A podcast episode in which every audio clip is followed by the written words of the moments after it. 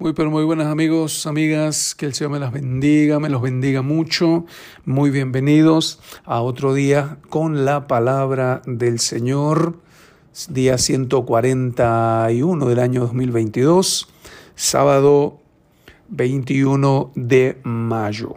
Hoy leemos Hechos capítulo 27, leemos una parte del 27 al menos, leemos en 1 Samuel capítulo 2, versículo 2 en adelante, y leemos también el Salmos número 50.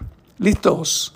Tenga su Biblia ahí lista. Es un día sábado, es lindo, un día apropiado, menos actividades, más tranquilos, como para leer la palabra del Señor. Sí, sígame con su Biblia también y recuerde mañana domingo congregarse. Sí, Señor, congréguese, congregate, anda a la iglesia, no te quedes en casa.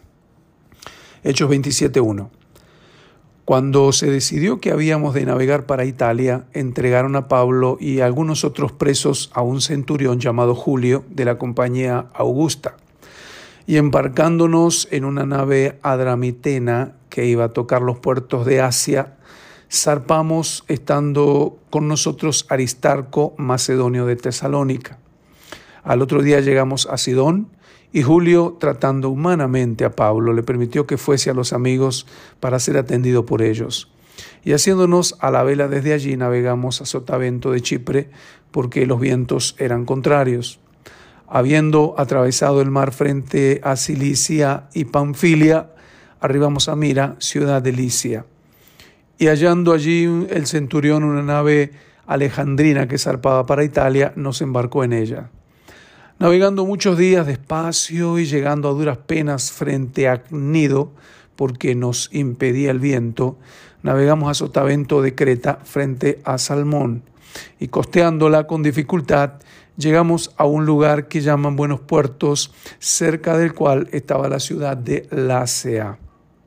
Y habiendo pasado mucho tiempo y siendo ya peligrosa la navegación por haberse ya pasado ya el ayuno, Pablo les amonestaba diciéndoles, varones, veo que la navegación va a ser con perjuicio y mucha pérdida, no solo del cargamento de la nave, sino también de nuestras personas.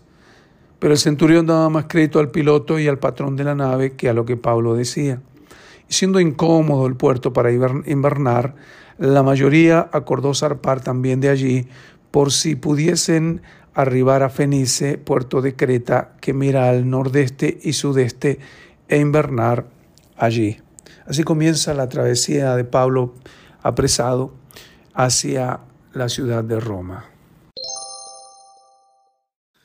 Muy bien, y ahora continuamos con la lectura del Antiguo Testamento en Primera de Samuel capítulo 2 desde el versículo 2, 12 en adelante.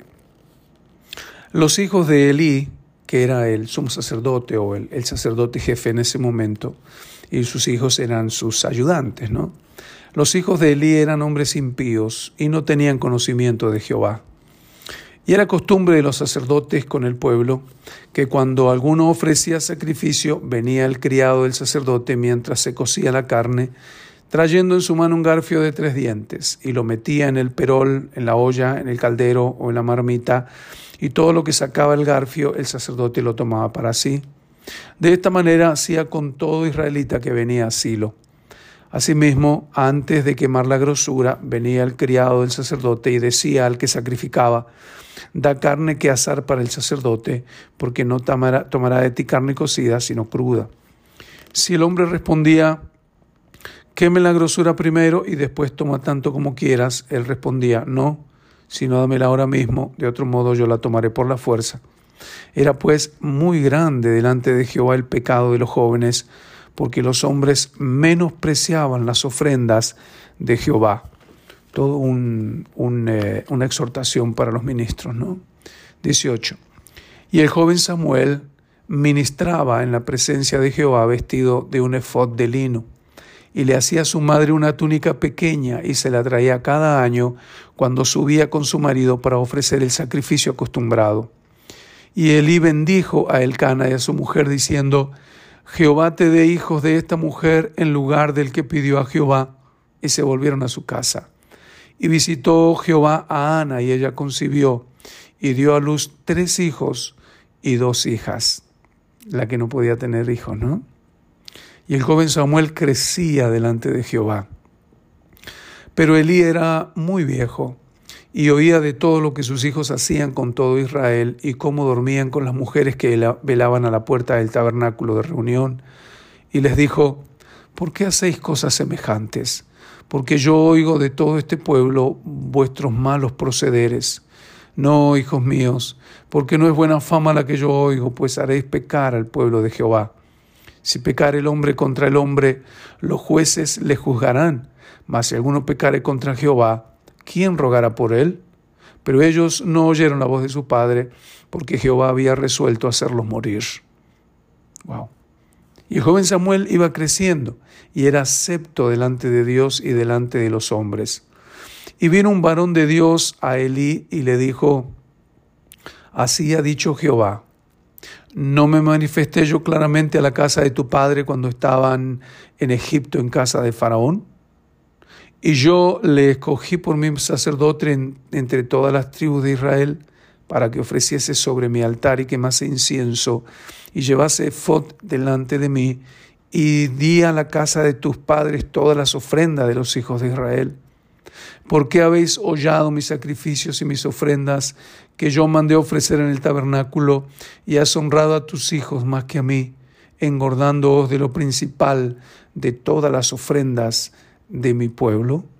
Por tanto, Jehová el Dios de Israel dice, yo había dicho que tu casa y la casa de tu padre andarían delante de mí perpetuamente, mas ahora ha dicho Jehová, nunca yo tal haga, porque yo honraré a los que me honran y a los que me desprecian serán tenidos en poco. Y aquí vienen días en que cortaré tu brazo y el brazo de la casa de tu padre, de modo que no haya anciano en tu casa. Y verás y verás su casa, tu casa humillada, mientras Dios colma de bienes a Israel. Y en ningún tiempo habrá anciano en tu casa. El varón de los tuyos que yo no corte de mi altar será, será para consumir tus ojos y llenar tu alma de dolor. Y todos los nacidos en tu casa morirán en la edad viril y te será por señal esto que acontecerá tus dos hijos, Ovni y Finés, ambos morirán en un día. Y yo me suscitaré un sacerdote fiel que haga conforme a mi corazón y a mi alma. Y yo le edificaré casa firme y andará delante de mi ungido todos los días. El que hubiere quedado de tu casa vendrá a postrarse delante de él por una moneda de plata y un bocado de pan, diciéndole, te ruego que me agregues a alguno de los ministerios para que pueda comer un bocado de pan. Qué triste la resolución que Dios toma para con Elí y su descendencia. Aparentemente él como persona no había sido un transgresor eh, de la ley de Dios, pero sí lo había permitido en sus hijos. No los estorbó, dice la palabra. Sí los regañó, pero no lo suficiente, ni tomó la decisión de quitarlos del ministerio a causa de su pecado. Por esa causa, sus hijos iban a morir, pero toda la casa de Eli también iba a perecer. Dios nos libre y guarde. Bien amigos, el último capítulo, la última porción bíblica que nos toca leer en este lindo día sábado, es Salmos capítulo 50. ¿Lo tienen? Leamos juntos. El Dios de dioses, Jehová, ha hablado y convocado la tierra, desde el nacimiento del sol hasta donde se pone. De Sión, perfección de hermosura, Dios ha resplandecido. Vendrá nuestro Dios y no callará. Fuego consumirá delante de él y tempestad poderosa le rodeará. Convocará a los cielos de arriba y a la tierra para juzgar a su pueblo Juntadme mis santos, los que hicieron conmigo pacto con sacrificio, y los cielos declararán su justicia, porque Dios es el juez. Oye, pueblo mío, y hablaré, escucha Israel, y testificaré contra ti. Yo soy Dios, el Dios tuyo. No te reprenderé por tus sacrificios, ni por tus holocaustos que están continuamente delante de mí No tomaré de tu casa becerros ni machos cabríos de tus apriscos, porque mía es toda bestia del bosque y los millares de animales en los collados.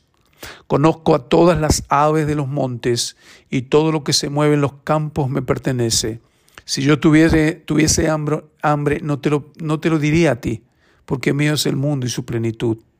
¿He de comer yo carne de toros o de beber sangre de machos cabríos? Sacrifica a Dios alabanza y paga tus votos al Altísimo, e invócame en el día de la angustia, te libraré y tú me honrarás. Pero al malo dijo Dios, ¿qué tienes tú que hablar de mis leyes y que tomar mi pacto en tu boca? Pues tú aborreces la corrección y echas a tu espalda mis palabras. Si veías al ladrón, tú corrías con él y con los adúlteros era tu parte.